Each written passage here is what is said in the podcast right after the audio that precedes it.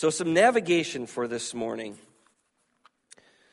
As I said, next Sunday is Palm Sunday, which is the day that we celebrate Jesus entering into Jerusalem.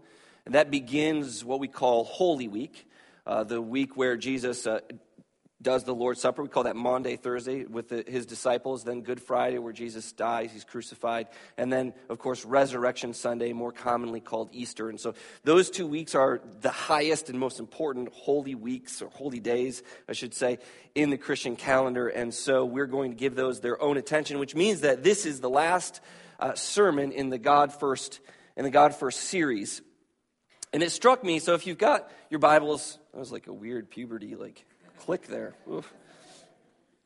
If you've got your Bibles, grab them. If you're, they're a phone, or if you want to use the exact same Bible I'm using, page one fifty-five is where we'll be. It's, it's Deuteronomy. But I'd love for you to be looking at this for a second, because it really struck me how, how profound it is that we are talking about Deuteronomy eleven today. And, and I know that might sound weird, so let me, let me explain a little bit.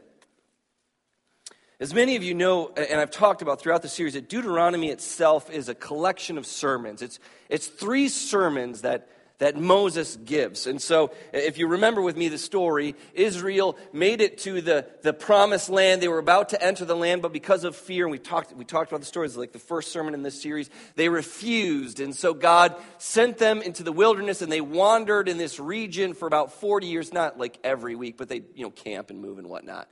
Uh, then God calls them back, and so they come back into the, the place where their parents were at.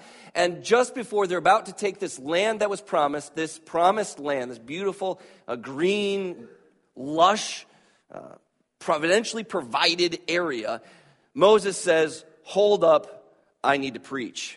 And everyone groaned collectively, because that's what you all would do, right? Oh, Moses is going to preach. And then he goes on for thirty-two chapters. Which are in fact three different sermons. And this is the last chapter in the first sermon that Moses gives. Now think about this for a second. Just put yourself on a timeline for a moment. We are in what year? I always get it wrong, right?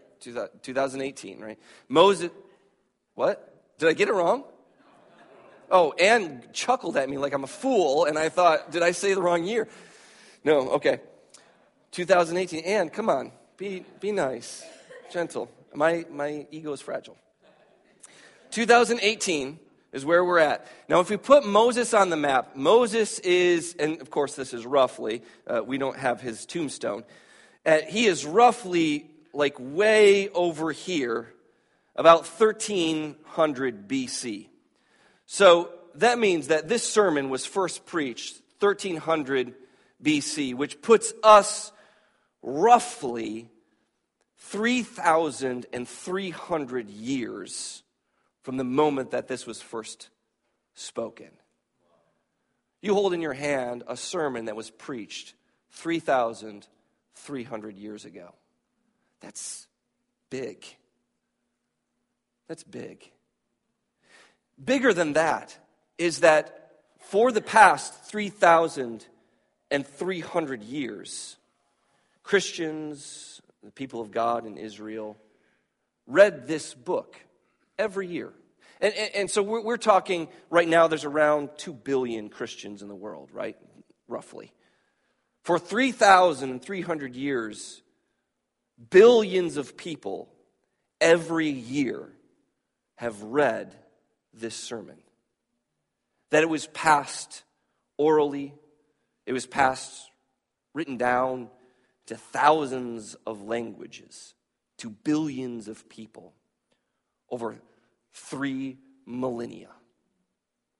And as it was passed across these millennia, kings and dictators and small-minded people, people who who, who didn't who couldn't catch catch hold of this message, opposed this sermon being spread, being preached, being shared, being spoken about, being written down.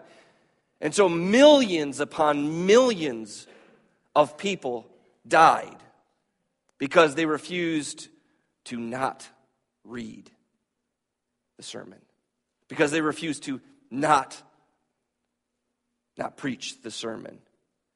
You hold in your hands today, if you look down on a phone or in a Bible, you have in your hands a sermon that has echoed through thousands of years across every continent in thousands of languages to billions of peoples and millions of martyrs to your hand today. The gospel and the work of God is so much bigger than you. It almost makes me feel insignificant. If it weren't Jesus who said, every hair on your head is known and numbered. And so while it is so much bigger than you, so much bigger than me, we are grafted into this. And all of this is enormous, wondrous, almost miraculous. And I say all of this because I'm afraid that when I read verse one of chapter eleven, you will tune out because you've heard it so many times before that you might take it lightly. But it is not a thing to be taken lightly, just as the words in your hand are not to be taken lightly. You shall therefore love the Lord your God and keep his charge, his statutes, his rules, and his commandments always.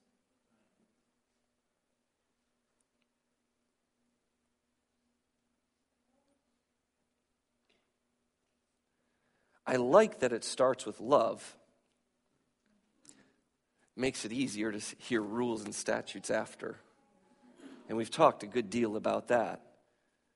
And it seems as though we ought to make a little bit about that, that, that God's first word here, of course, this is very similar to what we read in uh, chapter six, verse six, where Uh, Hear, O Israel, the Lord our God, the Lord alone. You shall love the Lord your God. We we heard that this is the recitation of the Jewish people throughout the time of Moses and three thousand years. That the first thing to say is to love God. What a deep and meaningful thing to say the creator of heaven and earth is reaching out in love and wanting to receive love back. Because there is one, I think, universal truth. It doesn't matter what religion or non-religion you might be here today. We all really are desperate for love. We are all desperate to receive love. Maybe even more than we are to give love. And the first thing God does is he reaches out to give us the thing that we need most. And it is important to note that God is the one that gives this thing, because I don't know about your experience with family, with friends, with people who give love, uh, but sometimes they mess up and let you down. And we sang today words that said that God is not going to let us down, that the love of God is reaching out to you today regardless of what you have done or where you come from or what your family is like. That the love of God is reaching out and calling across three thousand three hundred years. God says to you today, I love you. That, that's deep. And the problem, though, I see also with this great and wonderful and heart-filled mes- message is that sometimes that's also where we stop. Thank you, God, for your love, and on we go. Forgetting the second part of this, which is intricately tied to it. It isn't as though there's this thing where God loves and then you sort of we move on. Because one of the things that I, I, I note, th- a lot of these insight, this insight came uh, when I became a parent, and I realized how incredibly self-centered and awful children are. Now, I knew this because I worked in youth ministry. I knew kids were horrible, but I didn't know how horrible until I lived with them. Can I get a witness, parents, right? I mean, let's let's be real. Uh, Esri hit this week six hours, one night. It's a miracle. I mean, it. The kids slept for... Laura was delirious with happy. I thought she'd been drinking. She was so excited. I was like, what's going on? And the thing that a kid wants from you as a parent is what? Pop-Tarts and video games. It's, it's actually still what I want. Just being honest. I mean, that's what they want. The kid would want, give me what I want, right? Give me, I want junk food, I want. Ezri is so in love with cookies. This one-year-old will do anything for a cookie. She will let any any person hold them. It's so dangerous, right? She's, if you've got a cookie, this kid's like, all right, let's do it. That's what kids want. But as parents, we know better. As parents, we know that the sugar will only make them more awful, and we can't live with that. So we cut them off. We understand what is better because we have a perspective that has come oftentimes through pain, right? And so we say to those little ones and even the bigger ones, don't do that, it's stupid. And you'll hurt yourself. And they don't want to hear it, whether they're little or whether they're big. And isn't that what we want from God? We want a God who will give us what we want. We want a God who will accept everything we do. We want a God who will pat us on the back. We want a God who will always do for us what we wish. And if you are going to love God, you must love God as He is, not as you want Him to be. And that is a hard truth in our day. It is a God of immense love and compassion. He is over. Overwhelmingly good, but He also commands. Just as you must learn how to love those children or your spouse or anybody, anybody that you have, you have to love them for who they are. You love them for who they are, you don't really love them at all. You're in it for yourself. And if there's one thing that God does not tolerate, He does not tolerate people who are in it for themselves. God is looking for those who will love Him. And Jesus does the same thing, because sometimes we draw a line. Well, there's this God in the Old Testament. This, he's kind of angry, and he's blowing people, blowing people up all the time. We're actually gonna, I'm actually going to show that.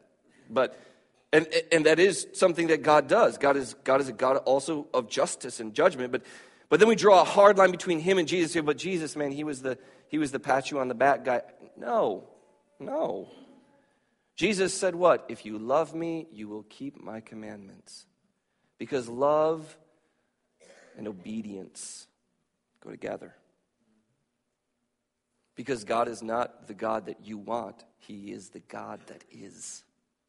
He revealed Himself that way to Moses, right? Moses said, we don't even know your name. And God said, I am. I am. And the importance of these sermons and the echoing across the millennia is this: God has not changed. And He's still calling us. He's still calling us. God's goodness is then described here in chapter eleven again. We've heard stories of God's goodness over and over again. It's important. And there are two paradigmatic stories. And, and they're here in this text. I'm not going to read them, but I'm going to sort of retell them, because we get little snippets here. There's two stories. The first one is the one of Pharaoh and his armies, and the second one is Korah's rebellion. And the first one is told uh, out of Exodus, and and coming up here, it might even be on T V. I don't know if they put the Ten Commandments on T V anymore or not, but if not, you've got the Blu-ray or whatever. Um, some of you do. I have. You can come over and watch it with me. I love it. The Ten Commandments and the story of the story of uh, Moses, and, and he's leading the people out of Egypt, and there's these plagues, and they, they get to the Red Sea. You remember this story? They get to the Red Sea, and he strikes the Red Sea. And the Red Sea parts, splits wide open. And the children of Israel move through the Red Sea. And of course, as they're moving through, Pharaoh's armies with their, their chariots are bearing down upon them with all the ferocity of, well, a chariot running at you. I don't know what that would be like, but it sounds scary. Horses and metal just coming at you, spears and swords, and and all of the anger that's that's pent up, and they're, they're coming at them. And then, of course, the story ends with the Israelites make it through the other side, and the waters come crashing down, and they, they fall upon the Israel or upon the Egyptians. They swallow them, them up, and the gift stopped working, and that's that's that. It was supposed to play them being swallowed, because Nope, nope, all right. Well, hopefully the next ones will work because they're better. In this story, we see the protection of God on the people of God, or for the people of God, from external threats. There's an external threat, and, and God is going to step in, and he's preserving them, and he's He's showing them his goodness by preserving them. The next story is an internal threat, and this is found in Numbers chapter sixteen. So you have Genesis, Exodus, Leviticus, Numbers, and then Deuteronomy. Numbers sixteen is this story, and I encourage you to read that uh, over the week at some point. It's a great story. What happens is Moses has been leading the people very faithfully, and Korah and Dathan and a few others, many others, in fact, they, they create this small minority of people who say, well, who put Moses in charge of us? Why is Moses the boss? We can figure this thing out for us. In fact, God loves us as much as God loves Moses, and so we are going to set up our own priests, and we will worship God how we want to worship God. And so there's this division for you church folks. This is our church split. Not over carpets, but over leadership. Who's going to be in charge of the church? Who's going to be in charge of this? And there's a small minority who is very vocal. This is kind of how church splits often work. Um, and they're rising up against Moses. And so there's this competition between them. And the censers are out, the, these bowls of uh, of incense that they would use in their worship for prayer. And, and Moses and Aaron are there. And then it kind of, uh, if you think of the lines are drawn, and Dathan and Korah and his ilk are there. And Moses stands up and he says, I am God's chosen one. I have been called by him to lead you. And I will prove this. And there is a great, well, first he calls, he calls all of the people of Israel, everybody who's on my side, move away from those guys because trouble's coming. And the earth is going to open up and swallow them. And as I was reading the story, I could not help but think of this. There's a great earthquake. There is a great earthquake in the story. And the, and the earth just cracks open and swallows them whole. The tents, all of them swallowed whole. And the men who were who were with Dathan and Korah, who had those bowls of incense, who were trying to lead the prayers of the people, they were running away, but then God struck them down, and poof, they were consumed with, with fire. There are a lot of very funny Star Trek gifs out there, by the way. Spend some time with that. These are the two stories that Moses gives as, illustra- as illustrations of God's goodness and provision for his people. He protects his people from the external threats, and he protects people as well from the internal threats, because both of those are critically important. And one of the things I think that we forget sometimes is that sense of internal threat. We're often aware or ready to be aware of the external threats of problems that you might have in your life. Some of you might also be very spiritually minded, and, and you and you recognize that Satan is a roaring lion, that there are unseen forces of darkness that are opposed to you, that they have your ill in mind, and that they are doing their best to draw you away from God with false thoughts and false experiences and temptation. But there is an internal threat that rises too within the church. And this is opposed not only, again, as we talked about, there's no, that's not quite right. There is significant difference, but there is complete continuity between the Old Testament and the New Testament. And the threat that we see with Dathan and his rebellion in the Old Testament is the thing which Jude warns us about. If you go all the way to the end of your Bible, almost to the end, to not quite Revelation, but to Jude, Jude warns the people against allowing these, these evil folks to rise up and to lead them astray. They are hidden reefs at your love feast, which is the communion, right?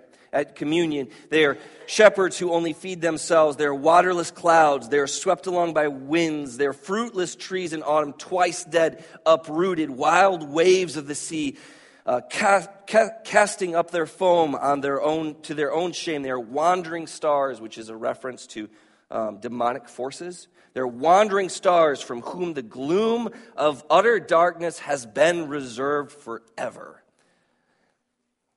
That's harsh, right? I've been accused of being harsh. I have never been this harsh. And this is in your Bible, right? Like this, I didn't make that up. You saw it's it's it's right there. This is this is here. It is a warning against those kinds of things. Well, Anyway, that's just to say that we live in a pluralistic society, a society which seems to today propose that all thoughts and all ideas about God are equally valid. And Moses, Deuteronomy, the whole of Scripture says, no, that is not true. Some ideas are true, and some ideas are false. And the true ideas are rooted here. Love the Lord your God and keep his commandments always. In fact, Moses goes even further than that. He says, don't just keep the commandments, but, but teach them to your children. Apply them to your life. Talk about them on the road. Talk about them as you're walking. Talk about them as you're driving. Write them on the doorposts of your house. Keep them in your homes. Keep them in front of you all the time. And God says, if you do this in chapter eleven there, looking at verse thirteen, if you keep and obey my commandments, to love the Lord your God and to serve him with all your heart and all your soul. So that's heart, all your will and experience. And, and soul is just another word for life, right? So in all of your life, he will give you rain for your land in its season, early rain, later rain. And then you can gather in your grain, your wine, your oil, and he will give you grass in your fields for your livestock. And you, they shall eat and be full. And then there's the warning that we're all very familiar with. Take care lest your heart become deceived and you turn aside and you serve other gods and you worship them, because then God's anger will be kindled against you. And here are two things that I should, I think are really important to point out as we continue to think about Deuteronomy. There are two false teachings that kind of go out in relation to this. The first is that this applies to a nation state today. It doesn't. No nation can pull itself into this text and say, well, God is going to bless us. That is not what's happening here. This is a promise to a nation in a place at a time. That's what's going on here.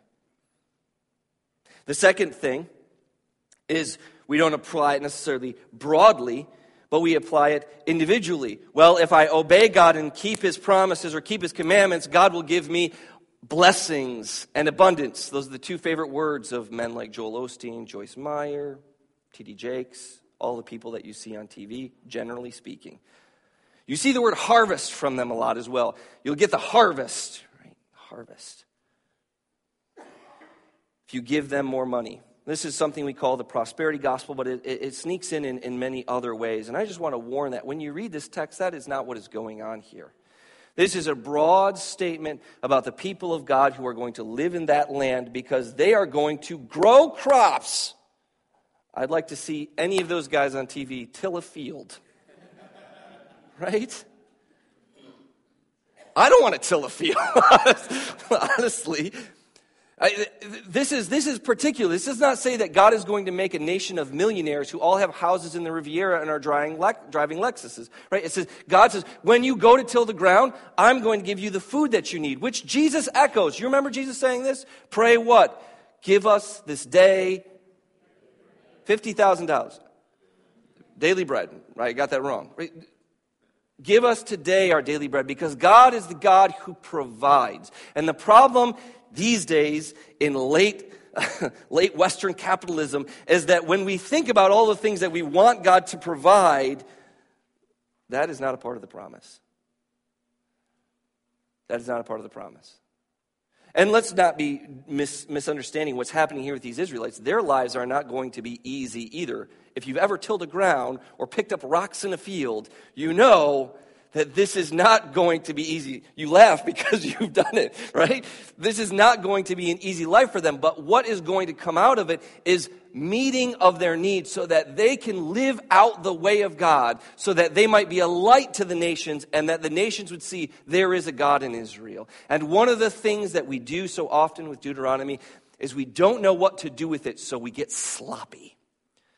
And we slap things onto it that don't belong. We begin with the text and what the text says and what God is doing, and then we pull out from it, if there is something to pull out from it, something that will speak to us. So what speaks to us in this?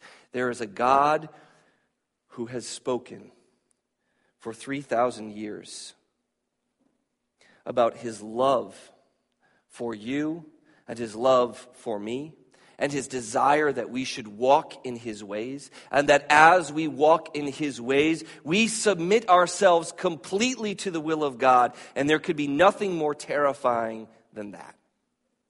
you ever given yourself completely to someone else? Moms, you know what I'm talking about, right? You have a little child and you think, oh, that baby's going to be wonderful, and they're going to be so sweet and innocent because all of your experience beforehand has been giving them back. And suddenly there's no one to give them to, and you're stuck. That's the closest thing that I could sort of think of to experience the idea of completely handing your life over. When we say these things, I am yours, that's heavy. And that might mean that God blesses you financially. And if he does, he has done it for a purpose. And you know what that purpose is?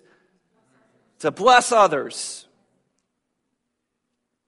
And if God doesn't bless you financially, he's blessed you with some other gift and capability so that you can what? Bless others. And that our concern and love for one another needs to be the concern and love that we are going to see throughout the book of Deuteronomy, where we sometimes get into our head that the service of God... Okay. In the ancient world, you know how they worshiped gods? They laid food at their altars. Do you know why? Because they thought gods ate. In fact, some of their stories are the reason, the reason that humans are even made. They were made because the gods didn't want to work. They wanted to play video games and eat Pop-Tarts. And so what do you do if you want that? You have children if you're on a farm, or you make people if you're a god. Now we laugh at that because we have a materialistic worldview, and we say, well, that's stupid because nobody believes that kind of stuff, because we actually rarely believe and think about the spiritual world. But let me just say this. The God of the Scriptures is unique. Not only three thousand years ago, but two thousand years ago when Jesus walked the earth, because they still believed that gods ate. And the service that they gave to the gods was they would lay food out in front of them, or they would sacrifice animals to them, or they would sacrifice people to them. Our God does not eat.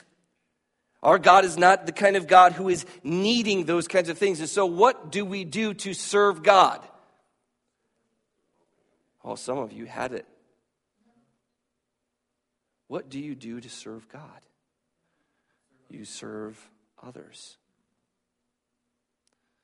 We offer sacrifices of praise. We declare God's greatness. We glorify in him.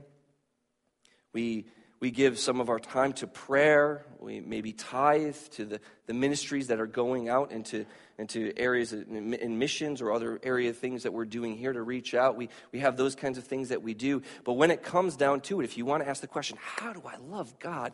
The important thing to remember is that question has an immediate corollary. How do I love others? You might recall Jesus said, there are two great commandments. You remember this? I mean, I don't have anything new to tell you. Everything that I, I tell you, if it has, if it's profound in any way, it's because it was in the book that's in your hands. And the scriptures say this, when the when the, the per- person stood up and tried to stump Jesus with a really great question, because there are like three hundred sixteen laws. You get to pick one, and as soon as you pick one law, what happens? Somebody else is like, I got a better one. But Jesus nails it, and he silences them all. Love the Lord your God. And the second is like it. It's akin to it. It's attached to it. Love your neighbor as yourself. As Moses concludes this sermon, as he concludes this first sermon from chapter one to chapter eleven, he has said over and over and over again, love God and keep his commandments. Love God and keep his commandments. Love God and keep his commandments. And if you say that all day, every day, you will do your soul, your life, your neighbors, your family, your business much good. Much good. Because as, as got-it as you think you have it, you don't got it. Because we all forget. We don't forget, but we forget. You know what I mean? We don't forget, but we, we forget. So as the sermon concludes here with Moses, I will land where he lands and say this. As you go forth into this week, I entreat you in the name of the living God, the God who spoke three thousand three hundred years ago, and the God who speaks to you today, who says this, love the Lord your God with all your heart and all your soul and keep his commandments. As we come to a conclusion, we invite anyone who is wrestling with that. Maybe you are wrestling with loving God. Maybe you are wrestling with God loving you. One of the hardest things we can do is come to a place where we really recognize that God loves us and God likes us and God wants to be with us. And if you are wrestling with that issue, we invite you to come forward. We'll have elders on, on both of these ends here, and, and they're not here to judge you. They're not here to even correct you. They're here to talk with you about how you can walk in God's ways. If you're struggling with keeping his commandments, correction might be needed. And some of us are wrestling with that. If you are wrestling with keeping the commandments of God and you need somebody to walk with you, to help hold you accountable, to pray with you, we will have elders here as well. And we would love to be a part of your walk with God. So if you have any need at all, we invite you to come forward as we stand and sing this song.